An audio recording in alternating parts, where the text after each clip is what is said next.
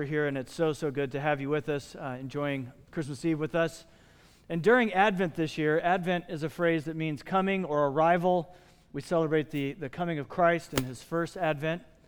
And in this Advent, we've been looking at Mark chapter 1 and today, Mark chapter 2, and looking at his kingship. We've been looking at the idea of let earth receive her king. It says in Mark 1:15, the time is fulfilled. This is Jesus. And the kingdom of God is at hand. Repent and believe in the gospel.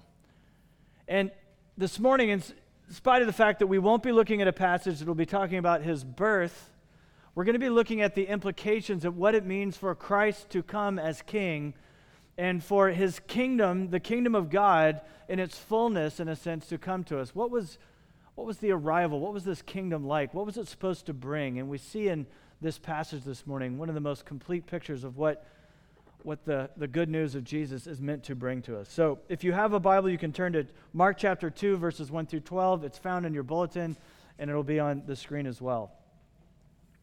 It says this And when he had returned to Capernaum after some days, it was reported that he was at home. And many were gathered together so that there was no more room, not even at the door and he was preaching the word to them. And they came bringing to him a paralytic carried by four men. And when they could, got, could not get here, near him because of the crowd, they removed the roof above him. And when they had made an opening, they let down the bed on which the paralytic lay. And when Jesus saw their faith, he said to the paralytic, Son, your sins are forgiven. Now, some of the scribes were sitting there questioning in their hearts, Why does this man speak like that? He's blaspheming. Who can forgive sins but God alone? And immediately, Jesus, perceiving in his spirit that they thus questioned within themselves, said to them, Why do you question these things in your hearts? Which is easier to say to the paralytic, Your sins are forgiven, or to say, Rise, take up your bed, and walk? But that you may know that the Son of Man has authority on earth to forgive sins, he said to the paralytic, I say to you, rise, pick up your bed, and go home. And he rose immediately, picked up his bed, and went out before them all, so that they were all amazed, glorifying God, saying, We never saw anything like this. This is the word of the Lord. My favorite verse of any Christmas hymn comes from Joy to the World, and we just sang it. I think that's my favorite Christmas hymn, and I truly believe this is my cr- favorite verse of any of the hymns. And it's this, it's this verse. No more let sins and sorrow grow, nor thorns infest the ground. He comes to make his blessings flow far as the curse is found. And this is my favorite line of any Christmas hymn because it's talking about the reason and the purpose of the coming of Jesus Christ and the coming of his kingdom. Incarnation is what we're talking about. His coming incarnation. That word incarnation means in the flesh. Think con carne, God with us. And the reason that Jesus was born, so that he would bring his blessing as far as the curse is found.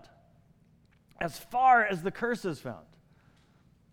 Where is the curse found? What curse are we talking about? Are we talking about Harry Potter? I mean, what, what on earth are we talking about? We're talking about the curse of sin that entered the world in Genesis 3 with, with humankind's fall to placing ourselves into a place only God should be. And since then, all of the ramifications and implications of that fall and the curse that has affected everything, as far as the curse is found. Where is the curse found? Just this morning, when I got up, like most mornings, I, I look at the news and, and I'm looking at the New York Times, and purposely this morning to saying, as I open up the front page of the paper, I'm expecting to find news about the curse being found. And sure enough, as I open up the front page, this is what I see brokenness in immigration, displaced people who have no home, evidence of the curse, a story about ISIS and terrorism several stories, multiple, about harassment in the workplace. Still, story after story after story. The curse. More tension between the U.S. and North Korea. a story about children being abused. It goes on and on. I looked through the whole front page. I could find no story about joy, no story about hope or healing or goodness. I only saw evidence of the curse all over the front page of the New York Times, as far as the curse is found. In your own life, in your own imagination, for a moment, I want you to think about like, where is an example of the curse in your own life? Where's an example of the curse in, that you've experienced? Maybe the death of a loved one just this year. The curse. Maybe you're dealing with sickness. Maybe you're dealing with disease. Maybe somebody you love is the curse. All of these events in the world, all these things that are, that are surrounding us, these are examples of the fall, of brokenness, of sin. And Jesus comes, it says, in his coming kingdom. What I love in, in Mark 1.15, it says, repent and believe, for the kingdom of God is at hand. And then immediately after that, you see evidence of the kingdom of God breaking out into the lives of real people, everyday people like you and me. The sick are healed. People who are oppressed by evil are, are free kingdom of God is manifest because the king was there. And where Jesus went in his earthly life, we see the kingdom of God breaking forth. And today, in chapter 2 of Mark, even though it's not a very Christmassy passage, we see sort of the fullness or the culmination of what Jesus Christ came to bring in his in our incarnation, and that is the forgiveness of our sins. Forgiveness. When you sense that somebody has not forgiven you, there is a relational pressure and a weight that just weighs over you. When you believe somebody, somebody you love powerfully, does not forgive you, does not release you from something, it tears you up inside, does it not? A few years ago, my dear wife Becky, she wrote an email to a friend. My wife Becky, she is a prolific emailer. Like, so if you've received an email from her, they tend to be long. I mean, it could be anyway, I'll, I'll leave it there. I'm going to be in trouble on Christmas Eve. So she, she is a prolific emailer, but she wrote this email to a good friend, and it was a personal email. It was a heartfelt email, and it was a longer one, but it was one of those communications where when you press send, you expect to get a response quickly. It was so personal. Uh, the, what she was sharing was so deep and profound. She expected a response immediately from this dear friend. If not, an email, certainly probably even a phone call because it was that personal and that powerful. But days turned into weeks and there was no response. And she began to say to me, like, I don't know why this person is not responding back. I don't know why they haven't emailed back. And it began to weigh on her. I could see in her countenance the sense that she had that this person held something against her. She was racking her brain for days. She kept saying to me, I don't know what I could have done to this person. I don't know what I might have said or what I've done, but she just felt unforgiven by this person because of this lack of the response of the email. But finally, we found out that the cause of the lack of response was the fact that her husband, this other guy's husband, had given her the wrong email address for this person. And so it wasn't an unforgiving thing at all. But as soon as Becky found out that this person was not holding something against her, I literally could see a weight coming off her. But what if you, and this is true of many of you, carry around a pervasive sense that God does not forgive you and that your sins are not forgiven and that your brokenness. And we see evidence of this, the fall all around us, and it's very easy just to point outside of ourselves and say, there's evidence of the fall and there's evidence of the curse. But the reality is, if we look within our heart deep enough, we see evidence of it even in our own lives, in our selfishness, in the way that we live our lives, not loving God as much as we love ourselves, not loving our neighbor as much as we love ourselves. And we see that. And if we're honest about that, we live with that and if you live with a foreboding sense that God has not forgiven you, it is a weight that rests upon you. Christ has come to bring his blessing wherever the curse is found. Now, I'm excited to tell you about this uh, story this morning.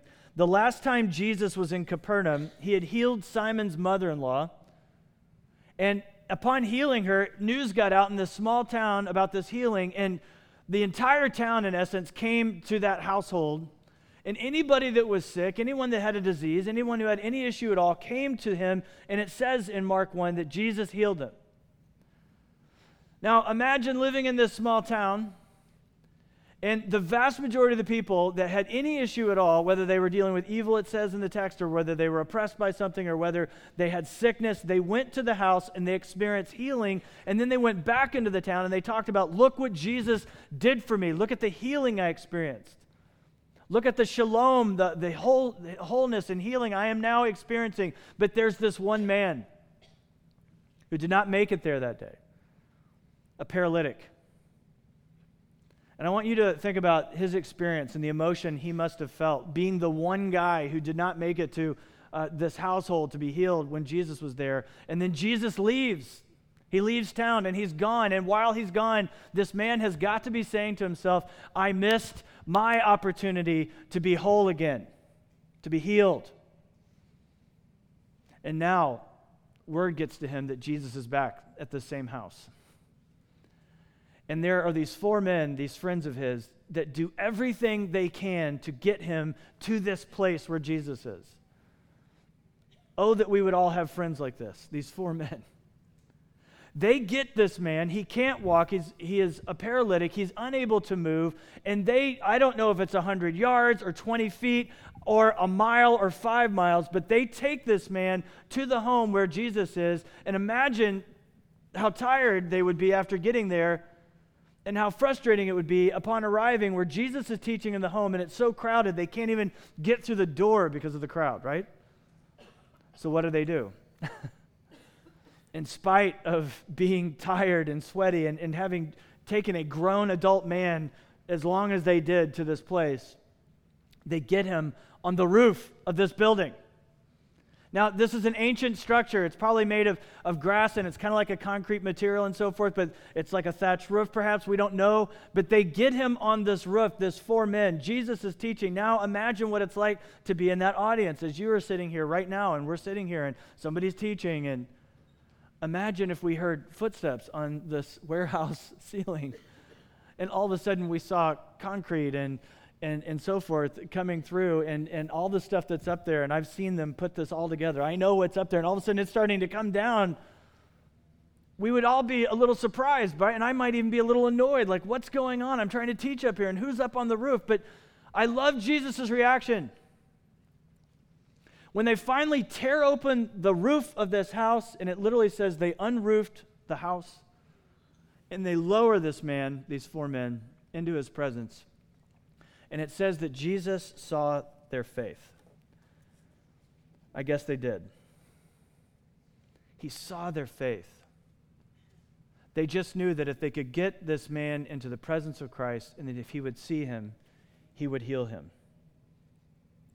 But when Jesus sees the man lowered into the roof, on his bed, coming down, he doesn't say what you would expect him to say.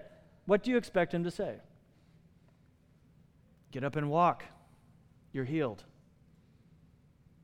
Instead, Jesus says to him, My son, your sins are forgiven. Literally saying, My son, your sins are sent away. And if I'm this man, I'm glad for that comment, but part of me also would be saying, But I want to walk, right? I've come here to be healed. Now, some people in the audience are appalled because how can a man, a human being, say, Your sins are forgiven? And, and, the implication is clear. The scribes get it correctly. Jesus is implying to say that he is God. Who else can say declaratively, Your sins are forgiven? And then Jesus says in response, Which is easier to say to the paralytic, Your sins are forgiven, or to say, Rise up, take your bed, and walk? Which is easier, by the way? It'd be much easier, I think, from our perspective to say, Your sins are forgiven. That's not verifiable. That's can't prove that. I can tell you as a, a pastor, you know, in the name of Christ, your sins are forgiven. But if you're a paralytic, much more difficult for me to say, get up and walk, right? You can prove whether that's taking place or not. But Jesus seems to imply that saying your sins are forgiven is much, much more difficult. Jesus then says, But that you may know that the Son of Man has authority on earth to forgive sin, he said to the paralytic, I say to you, rise up, take your bed, and go home. Jesus does that which is easier, heal the body, to prove that he has the authority to do that which is much more difficult, which is forgive our sin. Now, ultimately, it was more difficult for Jesus to forgive his sin, our sin. The cost was enormous. And those words that he spoke that day is ultimately what led to his arrest and trial and so forth was he's declaring to be God, and he means to say so.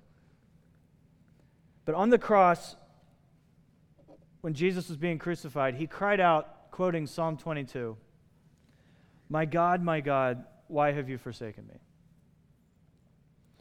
And in that moment, as he is laying down his life for our sin, Jesus is the Son of God. He'd always lived in a perfect relationship with God the Father. He's the only human being since Adam and Eve who lived in perfect peace and a right relationship with God. But in that moment, he is not reconciled to the Father. He is experiencing, because it says in Isaiah, which we'll read in just a moment, that our sin was placed on him. And so in that moment, he is separated from the Father and he says, My God, my God, why have you forsaken me? Feeling forsaken. It says in Isaiah 53 But he was pierced for our transgression, he was crushed for our iniquity. Upon him was the chastisement that brought us peace. With his wounds we're healed. And all we like sheep have gone astray. We've turned everyone to his own way. And the Lord has laid on him the iniquity of us all. Jesus was the Son, the incarnate Son. But in this moment, he became an orphan in order that you might be called son or daughter of God. He was cursed that you might be blessed. He who knew no sin became sin in order that you and I might become the righteousness of God. The one who created life tasted death so that he may overcome it on our behalf. So, why did Jesus tell this man his sins are forgiven instead of just healing him? What is the root cause of disease, death, decay? It's sin, the fall, the curse. Jesus' priorities were to heal us as far as the curse is found, and at the very core of the curse is this problem of our sin. And Jesus would not just leave our symptoms alone, but he co- comes to undo the curse of sin. He wouldn't just heal the, the symptoms only, but to deal with the cause itself. He came to break the back of sin and death and decay. And when Jesus sees this man's faith, he called him son and he assured him that his sins are forgiven. In the original text, it literally means, in, a, in present tense, it means once and for all action that has continuing effect going forward. Your sins are forgiven, past, present, and future. He calls him son, my son. Your sins are forgiven. How much of a weight is it when we feel unforgiven by somebody? And what a joy it is to know that your sins are forgiven, that you're released, that you're free. My friends, how much we need to hear Jesus' voice this morning, God's voice, say to us, My daughter, your sins are forgiven. My son, your sins are forgiven.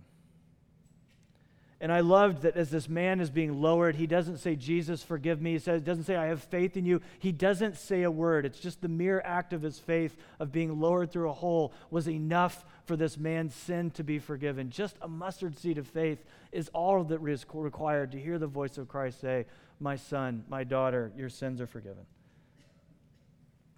Tradition says that when King George II heard the Hallelujah chorus by Handel, he stood in honor of the King of Kings and the Lord of Lords. And in that Messiah, the great Handel's Messiah, he reflects on Revelation 11:5, and it says this in Handel's Messiah: "The kingdom of this world is become the kingdom of our Lord." That the kingdom of God is coming, and that the kingdom of this world will become the kingdom of our Lord. The kingdom of God is going to come, and as far as the curse is found, Jesus there will bring his blessing and undo the effects of the curse and the fall wherever it is found. Not only are sins forgiven, nothing less than that, but the full redemption of the world. The kingdom of this world has become the kingdom of our Lord and of his Christ and of his Christ.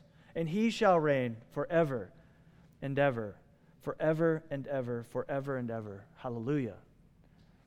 And in the Hallelujah chorus, it says it over and over again Hallelujah, Hallelujah, Hallelujah. Jesus is the King, and I'm so thankful that his kingdom will overcome the kingdom of this world and all of its brokenness and fallenness and sin and shame. And that you and I can know, leaving here today, that whether you feel like it's Christmas or not, whether you're experiencing the emotion of Christmas or not, that the full reality of his coming kingdom, you can hear his voice say to you, My son, your sins are forgiven. My daughter, your sins are forgiven. And to hear also that Jesus, Christ as the Son of Man, has the authority to forgive sin. Let's pray.